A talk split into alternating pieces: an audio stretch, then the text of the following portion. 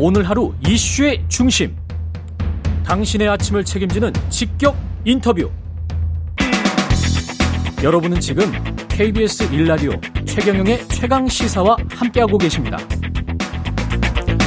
어제 윤석열 대통령 G7 정상회담 일정 마치고 돌아왔는데요. 그 의미와 성과 그리고 앞으로 과제까지 홍현익 전 국립외교원장과 함께 짚어보, 겠습니다 안녕하세요. 네, 안녕하십니까? 예, 총평부터 먼저 해주신다면 어땠습니까? 어, 글쎄 과거 G7에서도 지금 뭐 네 번째로 초청받아서 가셨는데 예.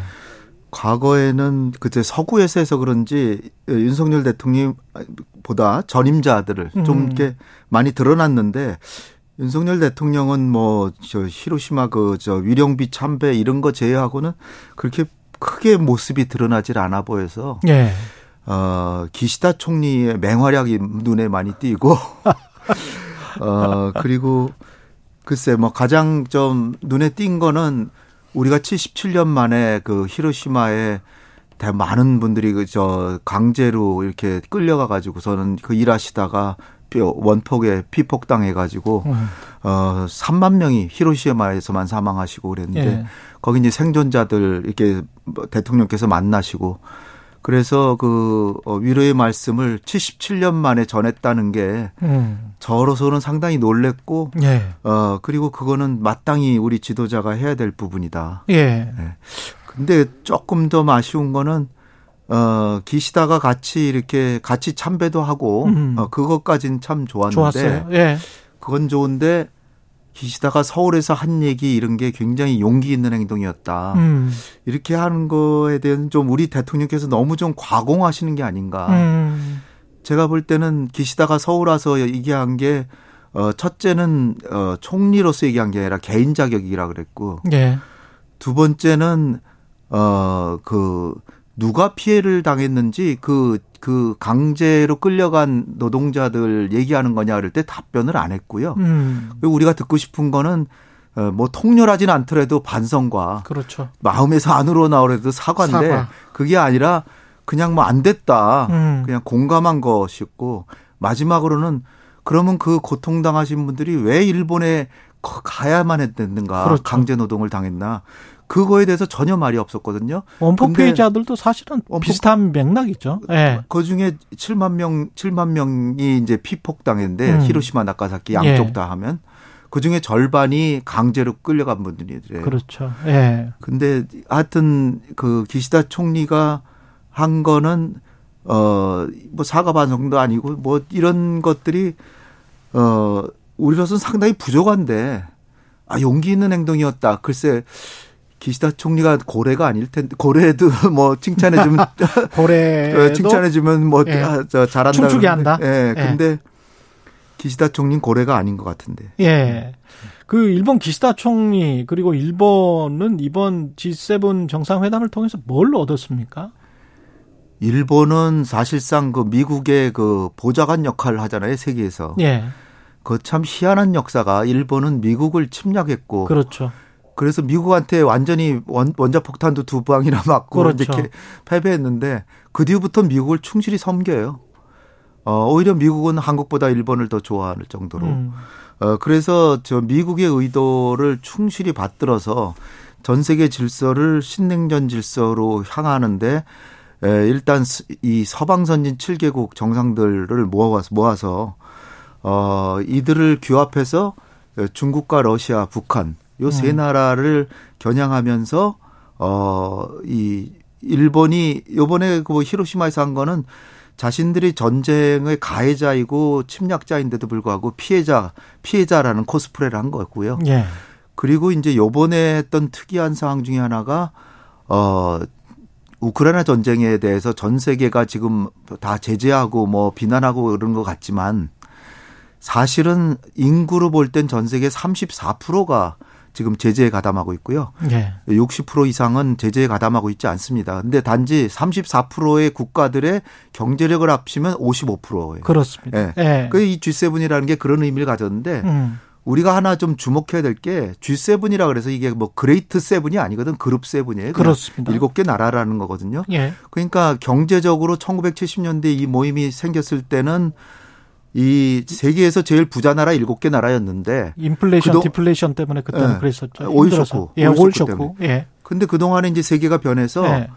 G7 아닌 나라들이 상당히 경제력이 강해졌거든요. 중국은 세계 2등이고, 그렇죠. 인도가 5등이고, 그렇죠. 한국은 8등이고, 음. 그다음에 뭐 브라질도 있고 인도네시아도 있는데 이들 음. 나라들은 대부분 다 제재에 가담하고 있지 않거든요. 음. 그러니까 미국이 지금 쇠퇴하는 패권의 와중에서 어 그나마 자신하고 그 이념과 가치를 같이 하는 국가들과 그 중에 좀 힘센 나라들 모아서 에, 세계 질서를 요 몇 개 나라를 뭐 이를테면 뭐 왕따 시키면서 음. 어, 자, 그 이익을 도모하자는 모임이거든요. 예. 근데 일본이 2, 3등이니까 예.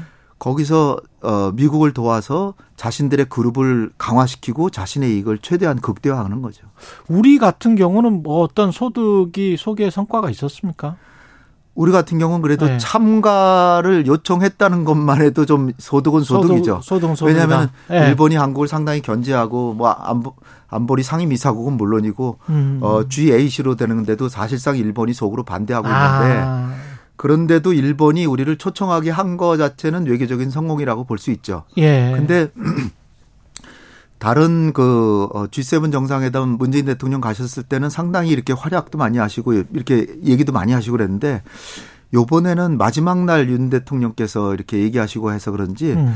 크게 보도도 안 됐고 그런데 음. 요번에도 사실 그 북한하고 러시아를 많이 저 공격을 하셨더라고요. 예. 예 단지 이제 중국 공격은 좀 자제를 하신 것 같아요. 음. 예, 그건 다행인데 어쨌든 어 요번에 좀 두드러진 거는 정상들을 많이 만났다. 예. 많이 만났다는 건 좀 주목할 만합니다. 음. G7 가기 전에 캐나다 총리가 왔고요. 예. 그 다음에 가서도 여기저기 어, 정상들을 많이 만났고 G7 중에 마, 마크롱 빼놓고는 대부분 만났고 음. 그 다음에 어 그 나머지 참가국들 인도 뭐 인도네시아, 네. 베트남, 부, 어, 브라질 이런 나라들 정상들도 만났기 때문에 음. 상당히 그 어 활발한 외교는 했다 이렇게 음. 보여집니다. 한미일 정상 회동이라고 해야 되겠죠. 한 2분에서 네. 5분 정도 만난 어, 어, 건데. 언론에 따라 다른데 2분에서 정말 5분까지더라고요. 음. 예. 예. 그걸로 뭘 사진도 찍었고. 예. 아니 근데 이제 구체적인 뭔가를 이야기하기에는 너무 짧은 시간이어서. 예. 그래서 예. 그 용산에서의 설명은 미리 다 조정이 돼서 아. 정상들은 뭐 사인은 안 했지만 예. 구두로 다 인준한 거기 때문에 합의된 거나 다 마찬가지다. 음. 근데 주요 내용이 이제 북핵 문제 공조 강화한다는 거고. 예. 에, 제가 약간 좀 꺼름직한 건 인도 태평양 전략에서 공조한다는 건데 예. 이게 사실은 어 뭐 누가 협력하고 그런데 뭐 그 뭐가 나쁘겠습니까? 근데 음. 그 주목적이 중국과 러시아, 북한을 견제하고 그렇죠. 이 한미일 삼국 간에 뭐 좀 친하게 지내자 이런 이런 식의 얘기이기 때문에 저 과유불급이란 말 있잖아요. 예. 지나친 거는 모자란만 못하다라는 얘기가 있습니다. 음. 지금 그 정도면 미국하고 일본과의 관계는 충분하고 음. 그리고 히로시마에서 위령비 같이 참배를 하셨지만 거기서 저는 모종의 한마디라도 나올 줄 알았어요. 예. 그 히로시마에서만 3만 명이 우리 피폭자거든요. 그 중에 절반 이상 2만 명 정도는 강제로 끌려간 분들이에요. 음. 일본이 강제로 안 끌은 걸 갔으면 사망하지도 않았을 분들이에요. 그렇다면 기시다가 뭔가 한마디 했어야 되는데 전혀 말이 없거든요. 음. 그런 거 보면은 이게 그 한미일 간의 협력이 강화된다고 하는 것이 내실이 있어야 되는데 음. 내실이 별로 없다 그죠. 이를테면 요번에 가지고 뭐 후쿠시마 오염수 이거 배출하는 거 우리는 상당히 걱정이 많습니다. 한마디 하셨어야 되는데. 예. 어디에서도 말씀하시지 않잖아요. 권영세 통일부 장관도 그 그제 그 지난주에 나와 가지고 이런 네. 이야기를 하더라고요. 미국과의 관계는 이제 충분히 공고하니까 아, 예. 중국에 이제 신경 써야 된다. 네. 그리고 신경 쓸 것이다. 이렇게 이야기를 하는데 아. 그나마 내각에 그런 저 장관이 있을 그런 생각을 가지고 있는 게 지금 맞는 맞는 다행입니다. 거죠. 권영세 예. 장관님은 그래도 통일부 장관이니까 예. 어, 통일뿐 아니라 예. 북핵 문제 해결하고 그렇죠. 한반도 평화체제 수립하고 북한에서 큰그 그 변고가 나가지고 급변 사태가 났을 때 잘 수습하고 음. 평화 통일을 하려면 중국의 협력이 없으면 거의 불가능하거든요. 지금은 그거를. 그래도 아시는 분이라고. 예. 그러니까 어 이제는 중국하고 러시아도 챙겨야 된다. 중국하고 러시아를 챙겨야 된다. 예. 예. 예. 그런 시기가 왔습니다. 음. 그 일본 원전 오염수 방류 관련해서는 일본의 승리라고 봐야 될까요? IAEA의 독립적 검증을 지지한다. 요 정도까지 아, 나왔는데 나름의 약간의 효, 성과는 거뒀지만 음. 대성공은 아니라고 볼 대성공은 보는 게 아니다. 예. 그 이번 G7을 기해서 환경장관 회담도 했는데 음. 거기서 일본 측 장관이 아 이거 후쿠시 저 후쿠시마 그 그들이 얘기하는 처리수 방류를 이렇게 환영해 주셔서 감사합니다 이렇게 이렇게 얘기를 했더니 어, 독일의 환경장관이 우린 절대로 그 방류하는 거 찬성한 적 없다. 아. IAEA의 공신력을 인정했을 뿐이지 아. IAEA가 철저하게 검사하고 그것을 어 그 하는 것을 우리가 다른 방법이 별로 없기 때문에 인정하는 것이지 우리가 방류하는 거 찬영하고 찬성한 건 전혀 아니다. 그러네요. 요 번에 G7에서도 아. 그 방류를 환영하고 찬성한다 그런 말을 사실 기시다는 얻으려고 그랬는데 그 말은 빠졌고요. 없었어요. 네. IAEA가 철저하게 검증해서 하는 그런 과정에 대해서 우리는 지지한다. 그렇게 했기 때문에 한 40% 정도의 성공이지. 아, 저도 처음에는 착각했어요. 예. 성공한 줄 알았는데 그게 아니라 방류를 찬성한 건 아니거든요. 그리고 중요한 게 IAEA라는 기구는 원자력이라고 하는 그 자원을 활용하는데 상당한 이해관계를 갖고 있어서 그렇죠. 그것을 옹호하는 측이에요. 그렇죠. 그러니까 이게 환경이나 보건 네. 건강을 하는 데가 아니거든요. 그렇습니다. 예. 원전이나 방사능만 하는 데이기 때문에 예. 환경과 보건 기구나 그런 데서는 전혀 저 동의한 적이 없고요. 음. 그런 데서는 다 반대하고 있습니다. 그 이번에 사찰단도 우리 사찰단이 아니고 시찰단. 아, 예. 시찰단이죠. 아, 사찰단이면 좋게요. 예. 사찰단이면 아, 좋죠. 예, 죄송합니다. 예. 예, 시찰단, 사찰단이 좋은데. 사찰이 검증단도 아닌 예, 예. 아, 그래서 예. 어, 이게 그 시료 채취도 못 하고. 예.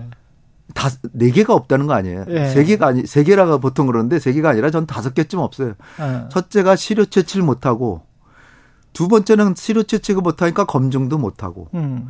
세 번째는 민간 전문가는 한 명도 안 보냈어요. 예. 사실은 민간 전문가 중에 우려하는 사람들이 많거든요. 그런 사람을 보내야 이의 제기도 하고 이거 잘해라고 그렇죠. 할거 아닙니까? 그런데 그렇죠. 뭐 이의 제기 안 하고 그냥 연구만 하는 사람 가가지고서는 그 사, 그 시찰 단장 얘기가 아, 객관적이고 공정하게 항상 연구하시는 분들이니까 더 잘할 거다 그러는데 저희는 객관적이고 공정한 것도 중요하지만 음. 더 중요한 건 우리 대한민국 국민의 건강과 환경을 보호하기 위해서 뭔가 문제의식을 가진 분들이 가야 된다고 보는데 그분들이 안 간 거예요. 그렇죠. 그 다음에 네 번째로 취재진이 안 갔어요. 어. 취재가 없어. 그러니까 그 이런 보도가 제대로 되지 않을 겁니다. 예. 마지막으로는 단장만 알 뿐 21명인데 20명의 명단도 없고. 그렇습니다. 민간 민간 사찰단을 무슨 자문단이라고 구성했던데 그 사람 명단도 없어요, 아직. 음. 그러니까 이게 조금 뭐 많이 미진하고 부족하고 그런데 자꾸 이렇게 이런 식으로 모든 거를 그렇게 투명성을 좀 보여주지 않고 그러면은 음. 이게 일본을 승인해 주기 위해서 가는 게 아닌가 그런 그러니까. 얘기가 나올 빌미를 정부가 주면 안 되는데 그렇죠. 그러기 위해서도 정부가 보다 철저하게 우리의 국민의 보건과 건강을 더 챙겨야 되지 않을까 그렇게 봅니다. 네. 여기까지 듣겠습니다. 홍현익 전 국립외교원장이었습니다. 고맙습니다. 감사합니다.